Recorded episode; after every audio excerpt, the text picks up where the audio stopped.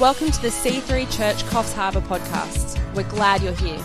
We pray that you'll be blessed and encouraged by this week's message. Good? So good.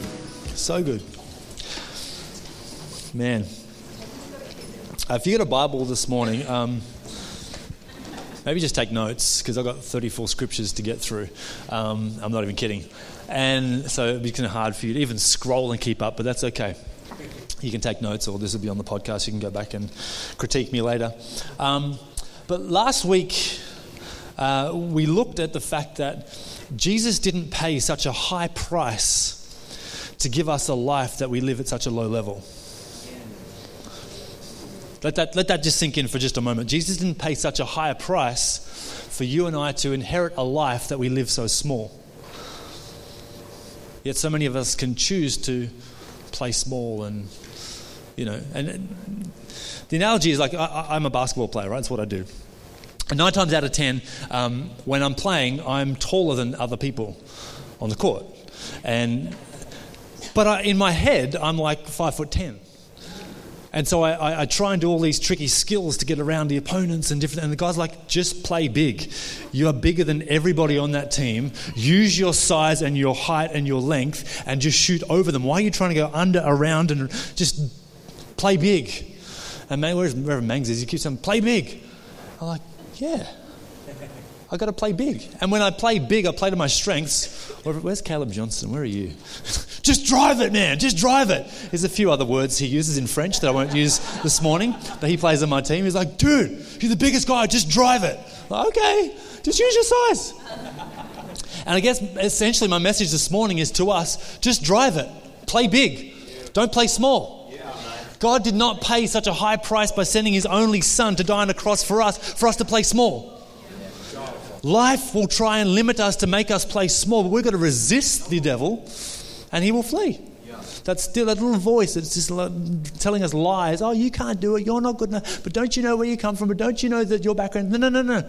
All things have been made new in Christ Jesus because of the incredible price that he paid for us to have that life. Ephesians 2, verse 4 to 5 says, But God, being rich in mercy, because of the great love with which He loved us, even when we were dead in our trespasses, made us alive together with Christ. It's by His grace we have been saved.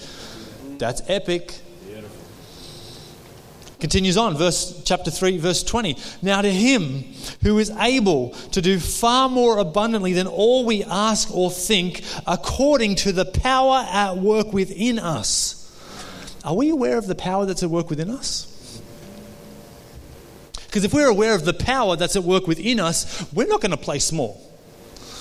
If we understand the, the, the, the, power of heaven that is pumping and coursing through our veins, then we will remind ourselves who we are in Christ, and we're not going to be afraid or intimidated of anything. We're going to live the life that God has called us to live as His sons, as His daughters, as rightful heirs to the kingdom of God. And on this life, we can hold our head high, play confident, play big. Just flip and drive it. So, my job is, as I said last week, is not just to um, present to you the answers to all life's problems. Sometimes I might do that, but that's not my primary job. Nor is it to unlock the secret truths that are somehow only available to me and that you guys are somehow void of, of having access to. My job is not to unlock these hidden truths for you to go, wow, God's word is amazing.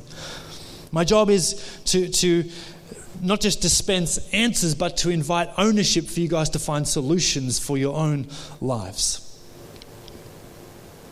I think it's far more satisfying that we hunt and gather rather than being spoon fed.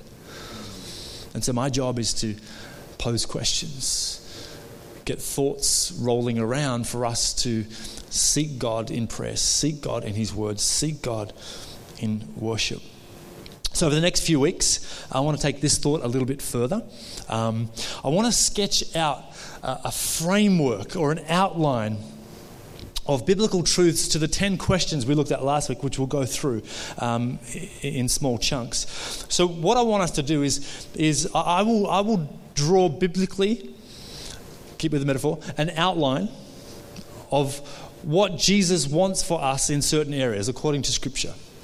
Our job is to then go away, myself included, and then color in that picture with what God specifically wants for us in that area of our life. Because I can't give a one size fits all answer to these areas of life. I can simply paint an outline and that we need to go get with God and, and follow His instructions to bring that to life and bring that to color for ourselves. So you'll see on your seats there is a booklet, um, one for everybody, should be hopefully.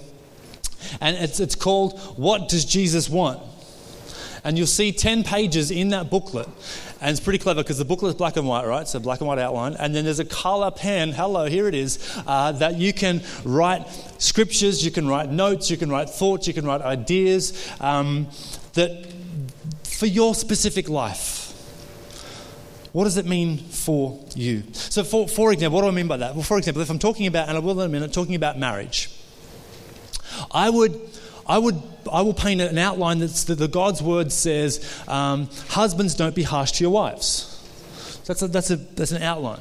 So for me, I would color that in with next time I'm on the couch and Anna says to me, hey, um, don't take this the wrong way, but my initial response needs to be not what it currently is and roll my eyes and go, here we go again. Because that's harsh with my wife. So I need to go, yeah, babe, what's up? What, are we going to talk about?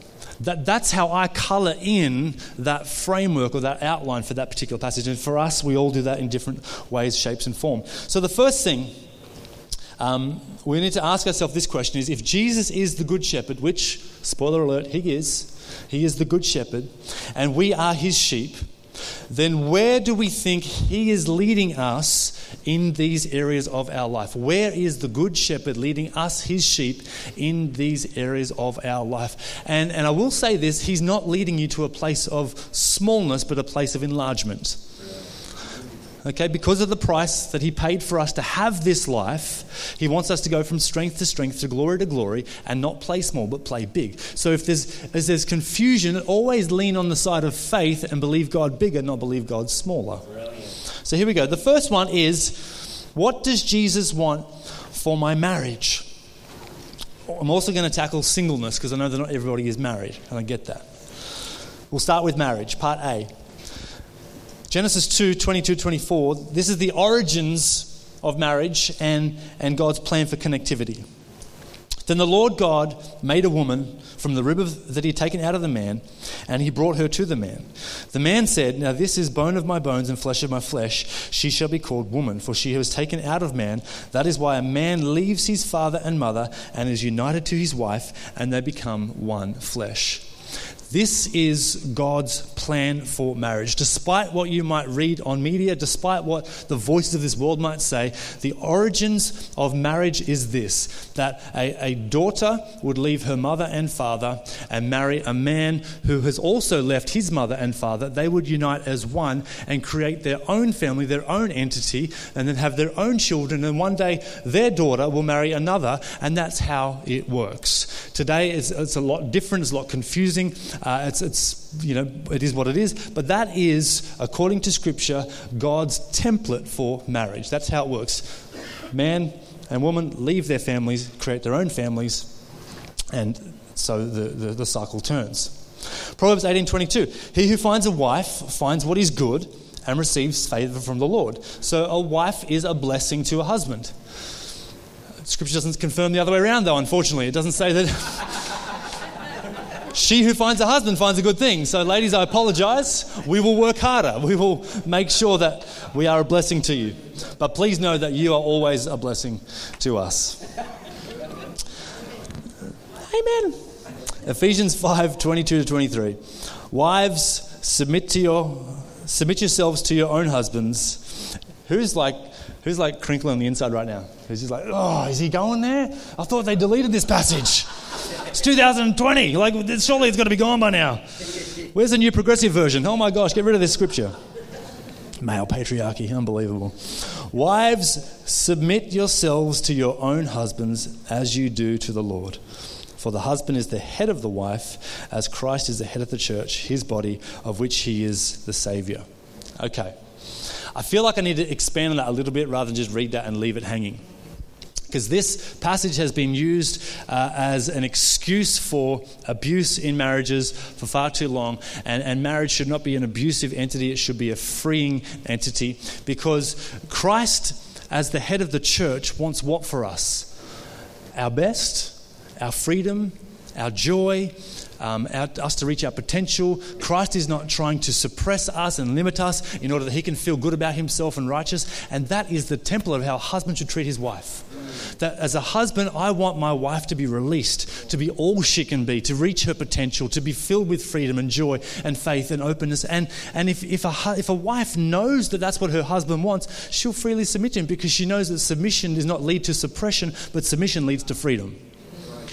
And that's why we freely submit to Jesus because we know that submitting to Jesus is not for our suppression, it's for our freedom, for our ascension, for us to be all He has called and designed us to be. So, husbands, our priority um, for our wives should be for us to release, acknowledge and release and fan into flame the potential that lies within them, not to suppress them. And I'm happy to receive emails about that. Uh, Matthew 19, verse 4 to 6. Now, I'm big on that because I I hate when men mistreat women. I hate it because Jesus does not mistreat us. And that is the, the template, that is the, the example that we are set. And so, yeah, don't go there. But yeah, email me. Let's, let's fight about that. Uh, Matthew 19, 4, 4 to 6. Jesus affirms then the created order when he says, Haven't you read? That at the beginning the Creator made them female and male, and He said to them, For this reason a man will leave his father and mother and be united to his wife, the two will become one flesh. They're no longer two, but one flesh. Therefore, what God has joined together, let no one separate. So, so God's plan for marriage is not temporary but permanent. It's, it's for life that we would leave our mother and father and start a permanent family that we would be committed to for the rest of our lives. And I get that there are extenuating circumstances which uh, cause divorce and cause disconnection, and separation, but, but that's not God's plan. That's when sin gets in and disrupts and disconnects. But God's plan is that they will be joined together, and because He is the glue that joins them, that no one would separate those things. Colossians 3:18. Um, uh, again, we're re- reinforcing what we read in Ephesians. Uh, wives, submit to your husbands as is fitting in the Lord. Husbands, here we go. Love your wives and do not be harsh with them. So again, I'm creating an outline. This is all I'm doing. This is what the Bible says about marriage. Now, you, in your marriage context, need to go and color that in, what that specifically looks like in your relational interactions, um, so that you can live according to these parameters. Do not be harsh. Uh, Hebrews 13:4 Marriage should be honored by all, and the marriage bed kept pure, for God will judge the adulterer and the sexually immoral. This is really important. Um, that the, marriage bed be kept pure. Um, sex in marriage is such a, a gift from God. And, and it is the one thing that um, separates the relationship that a husband and wife has with any other human on the planet. That it is, it is reserved for, for them, those two, in the confines of marriage as God has given them to each other. And so, you know, uh, I can high five anyone I want, all, any, any human on the planet, I could high five, and that's awesome. High fiving is not unique to my wife and I. I, I could hug, not that I'm a big hugger, I wouldn't, but I could if I wanted to, hug anybody shake anybody's hand. I could have a conversation with anybody. I could, there, there are so many things that I have in common with my wife that I could do with any other person, but, but sex, that's, that's just for us. That's, and so that's why I don't, I don't talk about this area of my life with anybody because I'm not inviting anybody into that space. And I've been in conversations where blokes will talk about it really openly about um, that area of their life, and I don't engage in that because I, to engage and have discussion is to invite somebody mentally in to visualize what you're talking about, and I want to keep the marriage bed pure. I'm not inviting anybody in there just because I want to be a larrikin or a bloke or keep up with people, but that, I, I, am so um, serious about keeping that area of our life pure and holy because it is a gift that God has given us just for us to enjoy one another. And so I want to honor God in my, and my marriage and my wife with that, so by keeping it pure. Um, so that's marriage. That's a bit of a framework for marriage. Of course, there are so many other scriptures we could go to and look at, but that's just a, a, quick little glance. Uh, I want to touch on singleness. Um, Paul says in 1 Corinthians 7 that I wish that all were as myself am, but each has a gift from God, one of a one kind and one of another. Uh, to the unmarried and the widows, I say it's good for them to remain single, just as I am. But if they cannot exercise self control, hello, then they should marry. For it is better to marry than to burn with passion. If you're burning with passion this morning, We'll do an altar call for single people, and you can just match up on the altar. We'll just make it happen this morning. I'm a licensed celebrant. We can do it today. All right? We can make that work for you. Um, if you're not burning with passion, Paul's saying, be like I am. Embrace singleness. Some people are called to singleness and they're okay with that. And um, I think the reason that Paul's saying, hey, be as I am. If you're okay with that, if you're not raging with passion to have that area of your life satisfied, if you're okay and content, then that is awesome because you can be far more effective for what God would have for you in your life than if you were, like, for example, single Justin would be able to achieve more for God's kingdom than perhaps married with three kids, Justin. But because I burn with passion, I decided it's better to get married. and so, um, now I operate in, in that sphere. But, but because I found a wife, I found what is good and favourable in the eyes of the Lord. 2 Corinthians 6 4 Do not be unequally yoked with unbelievers. For what partnership has righteousness with lawlessness, or what fellowship has light with darkness? Um, this is really simply talking about hey, um, when you do choose a life partner, it's really important to be spiritually compatible. Um, you know, most men and women can be um, sexually compatible because that's just how the parts work. Um, and not every man and woman can be relationally compatible because there's different personality types. So you've got to obviously get the relational um, uh, compatibility sorted, but also there's a major factor of spiritual compatibility. That marriage is not just I'm pledging my commitment to you and you're pledging your commitment to me. Marriage is we are pledging our commitment to each other in the sight of God, who becomes the third part of this relationship. And it becomes like a trinity, um, which, is, which is marriage. It's that God has joined together, let no man divide. And if one party doesn't have a connection with God, then it makes it very difficult for the other person. And so that's why Scripture says, hey, listen, it's really important to work on spiritual compatibility, to make sure that you're on the same page, that, that you can trust in me together. And there is nothing more satisfying um, for me to know that my wife is a woman of faith. When I'm flat, she can pick me up, and vice versa, because we're on the same page. And so um, if that's not the reality for you, that's okay. The Bible says to pray for your, your spouse and be an example for them, that your example might lead them to faith in Christ. So it's not all done and dusted for you. There's no, not like there's no hope for you. It's just continue, and that's why it's important to get into church and get into connect groups so that what you aren't getting yet from your partner, you can still get from the body of believers who will continue to pray with you for your spouse to see them come to faith so that you together can be spiritually compatible. Does that make sense? Does in my head anyway. Um, Psalm 37 4, delight yourself in the Lord, he'll give you the desires of your heart. Um, Psalm 119 9, how can a young man keep his way pure? By living according to your word. Um, and, and one thing that's really great for single people is just to hold in mind that 1 Corinthians 2 9 says, um, No eye has seen, no ear has heard, no heart has imagined what God has prepared for those who love him. That gives us hope in the waiting room between what we need and what we have right now to trust that God's best interests, or our best interests, are in God's heart. Number two, what does Jesus want for my family? So let's paint a, an outline, a black and white outline of what Jesus wants for my family, and then we'll go away and, and paint that into a technicolored reality for ourselves. Last year in our series, I've always wanted to ask the question was asked, How has the disintegration of traditional family values affected our society? Which I thought was a very profound question and very. Um, very current and very appropriate. This is my response. It's my opinion that it appears that nobody understands their roles anymore. A child thinks it's a parent. A mother feels dissatisfied with only being a woman and feels the need to prove herself. Men are more confused than ever about who they are, and passivity and compliance seems to be the only real option for a man if he is to avoid being a misogynistic bigot. If there, I think there is a great strength in knowing who God has created us and called us to be, and that we ought to celebrate and champion each other on in our roles, not compete with them, nor simply define or limit people by them.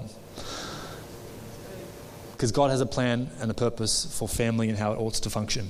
And society is trying to cripple that and confuse us about who has what role and where the power actually lies and, and who should be doing what. And in the sake of equality, we're actually causing division more than ever before. And so we need to go back to God's word and back to what He says about how He created things to work. And uh, it's going to fly in the face of uh, progressive thinking, but that's okay because we don't follow the winds of doctrine in this world. We follow Jesus and what He wants for our marriages. Um, Ephesians 6 4. Fathers, do not exasperate or come down harshly on your children. Instead, bring them up in the training and instruction of the Lord.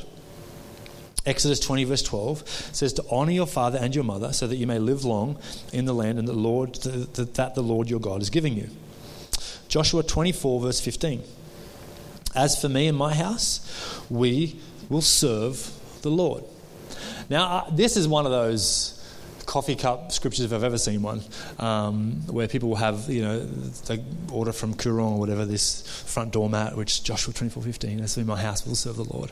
And they might have a nice crochet picture on the wall, very kitsch but very lovely, of this passage. Um, yeah, it's for me in my house, and they might have the dinnerware that's got that printed on it as well. And, um, and maybe the family's really Christian, they've got matching t shirts that say, hey, it's for me in my house, we will serve the Lord. Um, here's my question define what serve the Lord means for your family. Let's go beyond it being a cool catch cry. Let's bring it down to what does that mean for our hands and our feet and our mouth that we will serve the Lord. Are we going to be in church on a Sunday? Are we going to be serving on a team? Are we going to be in a connect group? Are we going to be loving our neighbor? Are we going to be setting an example? Are we going to be generous? Are we going to be kind? Are we going to be instilling in our children and watching them outwork God's plan and practices and principles that, they, that He has for humanity in their life? And I think one great example of this is, um, is, is watching Mangs with his family. Now, most of his kids have grown up and left home now, and they've got their own kids. But I remember years ago, um, that they would sit around the dining room table and, um, and talk about the kingdom of God and how we should operate as Christians. And, and they would have this thing where, where is Mangs, by the way? Is he here still? Oh, I thought you'd been raptured. There you are. Um, where they would put 50 bucks on the table every week. Um, because, as we said earlier, generosity is, is one of the pillars of uh, the Christian faith. And so they would say, let's pray and see who we can bless with this this week. And so then the kids are learning the, the, the, the, practice and the principle of generosity and giving, and, and so things like that. So when we say we will serve the Lord, what does that actually look like in your family? That is a great black and white outline, but let's paint some color inside those lines of what that looks like for our families. Proverbs 6:20 My son keep your father's command and do not forsake your mother's teaching. And here's a great mantra that is used at weddings but is probably just as suited for marriage uh, for family life is 1 Corinthians 13 uh, love is patient love is kind it doesn't envy, it doesn't boast, it's not proud, it doesn't dishonor others, it's not self seeking, it's not easily angered, it keeps no record of wrong. Love does not delight in evil, but rejoices with the truth. It always protects, always trusts, always hopes, always perseveres. That's a, a great mantra for families. Cool. Three. We're halfway there. You guys are doing great. Really well. Really well. Thank you, Pete. Number three, what does Jesus want? Oh, here we go for my physical health and well being. The church doesn't often talk about this, um, but I believe this is vitally important, and we're about to see why. 1 Corinthians 6 19 to 20. Do you not know that your bodies, flesh and blood, are temples of the Holy Spirit? Who is in you? The Holy Spirit is in you. That power that is at work within you that we read in Ephesians 3 is the Holy Spirit, which is God Himself. And our bodies are a temple that house the Holy Spirit. Now, when you read in the Old Testament about the temple, about how they built it, how they maintained it, how they, uh, uh, the time, the effort, and the expense has gone into the temple, which would house God, and then we look at now in the New Testament, saying that temple is no longer relevant. We become the temple where God dwells in us. That should really affect how we view our body, our physical health. Because the Holy Spirit is in you, whom you have received from God. You are not your own. I am not my own. We were bought at a price. And as we said at the very start, that price was not cheap. That price was not insignificant or inconsequential. That price was extremely high. That price was Jesus going to a cross and, and having his life taken so he could absorb the sins of humanity, which had disconnected people from God for generations. And now we get connected to God the Father because of Jesus' sacrifice for us. And the price was so high so that we could have the Holy Spirit dwell in us. Therefore, knowing all that, Paul says, honor God with your bodies. Do we honor God with our bodies? With what we put in, with how we have output? Um, just a question. Again, I'm just creating an outline. You've got to color it in for you. 3 John 1 2. Dear friend, I pray that you may enjoy good health and that all may go well with you, even as your soul is getting along well. I, I see many Christians who are on fire for Jesus, who their soul is well, they've got the fruit of the Spirit coming out of them, they love people, they're kind, they're generous, but their physical health is absolutely crazy. And so we've got to spend time on our physical health as well as our spiritual health. It is important. 1 Corinthians 10 Whatever you eat, whatever you drink, or whatever you do, do it all for the glory of God. So, in our consumption, are we consuming in a way that would glorify God? That's why gluttony is listed as a sin in the Bible, because gluttony is not glorifying and honoring God with the temple He's given us for His presence to dwell in. Restraint is what honors God, discipline is what honors God. And so we must be aware of this stuff. And so, whatever we are putting in our mouths and whatever we do with our bodies should glorify God. Ephesians 5:18 Do not get drunk on wine which leads to debauchery. Instead be filled with the spirit. Proverbs 20 verse 1 wine is a mocker and beer a brawler. Whoever is led astray by them is not wise. So again it's not about abstinence it's about restraint it's about having boundaries in place there is, there is nothing wrong scripturally with a Christian having a drink.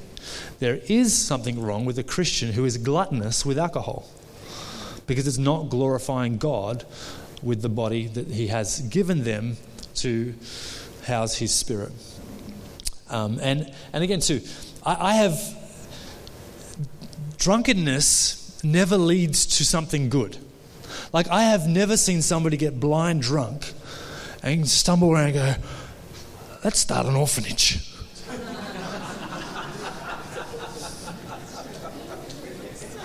I'm gonna now I'm gonna start a Bible college today. Come on, listen. Come on, let's do it. All I've ever seen is at the end of drunkenness leads to someone ending up in hospital, breaking a relationship, breaking their body, their soul, or doing something that's going to cause incredible damage to them that they don't realize until they sober up and feel the weight of it. So that's why it's saying those who, in Proverbs, those who are led astray aren't wise. Because a wise person knows that if we are led by the desires of the flesh, if we are led by strong wine and strong drink, it takes us to a place where we ought not be, where God does not want us to be. So have a glass of wine, but do it in moderation. At the end of the day, what does Jesus want for your health and well being? To be more or less healthy than you are today? Obviously, it's more. So let's do some stuff to make that happen. And I'm not talking about people who have chronic illness and things like that. I'm talking about our baseline disciplines of health and well being and nutrition and exercise that, that meets us all where we are at. Number four. Is that okay? I want to tread lightly with that to be gracious, but also be honest. Again, I'm not telling you what to do. Keep coming back to I'm just drawing an outline. We've got to go fill that in for ourselves. What does Jesus want for my mind? Oh, yeah. Giddy up. Proverbs 17 22. A cheerful heart is good medicine, but a crushed spirit dries up the bones. A cheerful heart is good medicine. So, keeping uh, ourselves filled with joy, thinking on the right things, is actually good for us and good for those around us. A crushed spirit will, will dry us up, will, will just deplete us. So we need to be aware of what we are thinking about, what we're allowing into our mind and into our heart. Does that keep us buoyant or does that sink us and shipwreck us? Because a cheerful heart is incredibly good medicine and good for our mind, good for our heart. Romans 12, verse 2, and we all know this one do not be conformed to the patterns of this world, but be transformed by the renewing of our mind. That's where it starts. The, the battle, nine times out of ten, is between the ears. And, and, and transformation comes when we can win the battle of discipline in our mind about what we think on, the decisions we make, um, and, and the processes we go to from there on.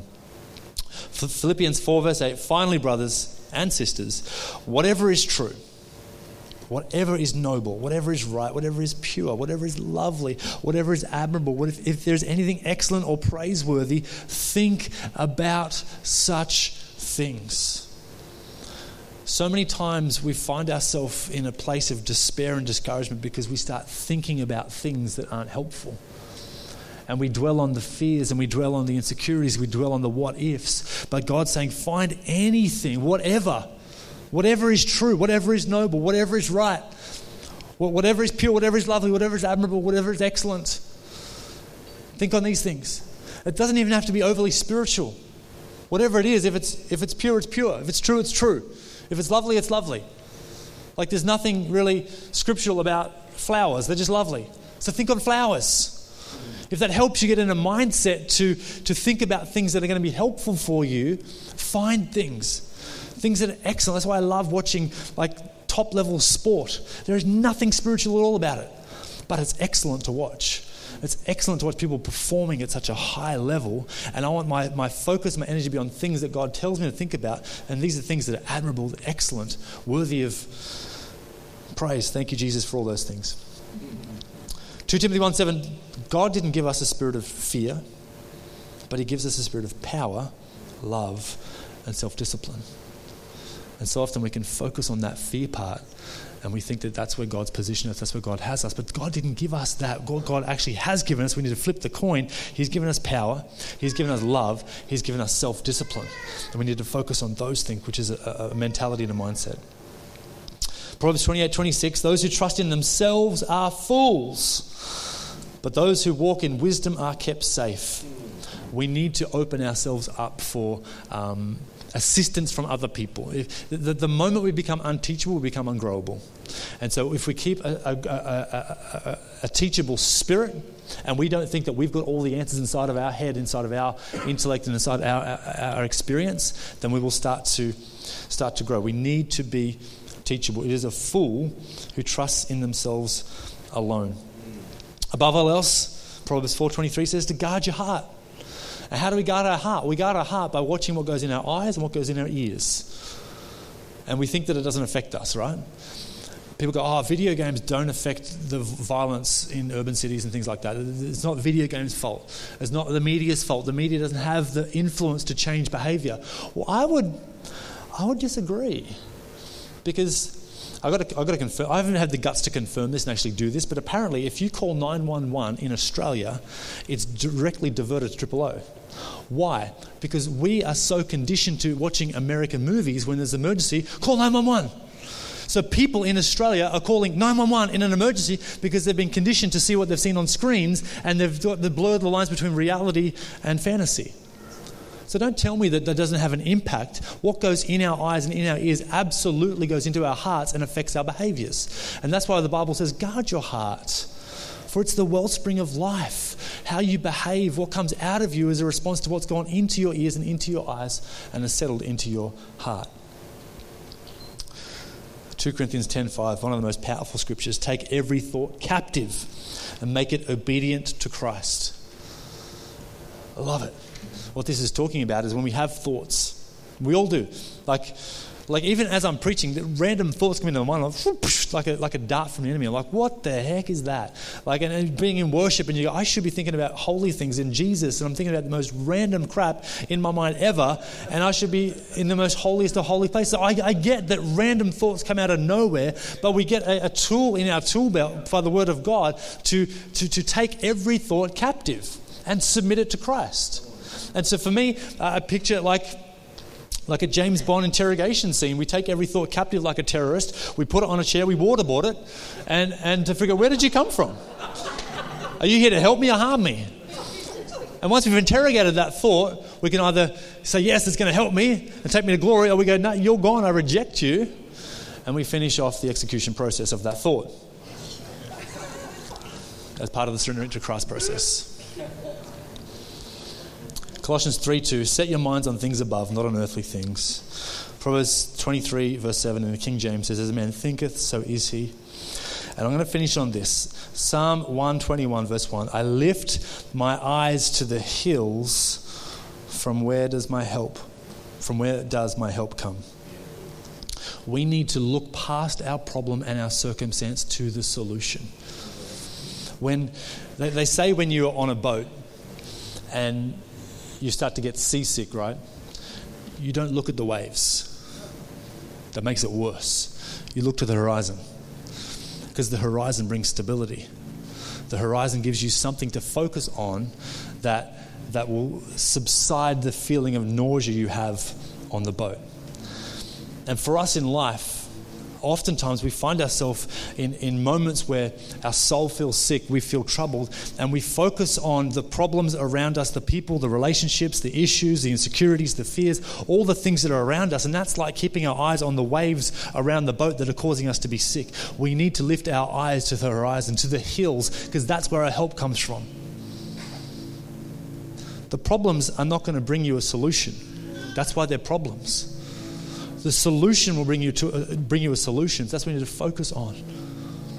And so, so that mountain, that hill, that horizon, that, that, that distance, that is, that is Jesus. And we lift our eyes beyond what's going on around us to see Him, to see our help.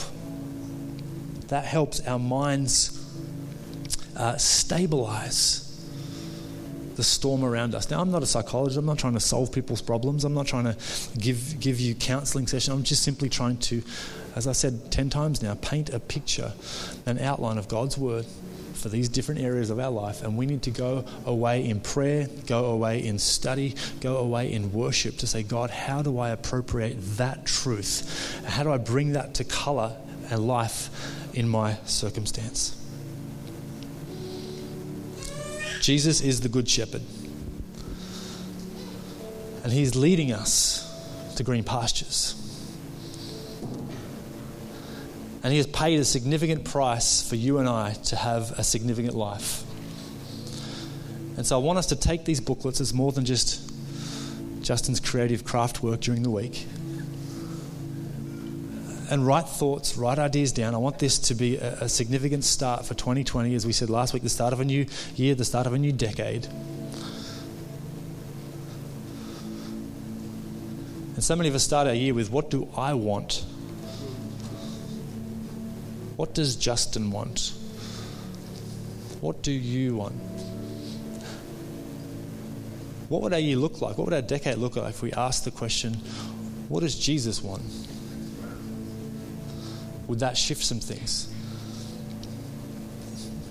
And I can tell you that what Jesus wants is exceedingly abundantly more than you can ever hope, dream, or imagine for your life. Why? Because he paid such a high price for you to have that life. So I want to beg you don't play small with the one life you have.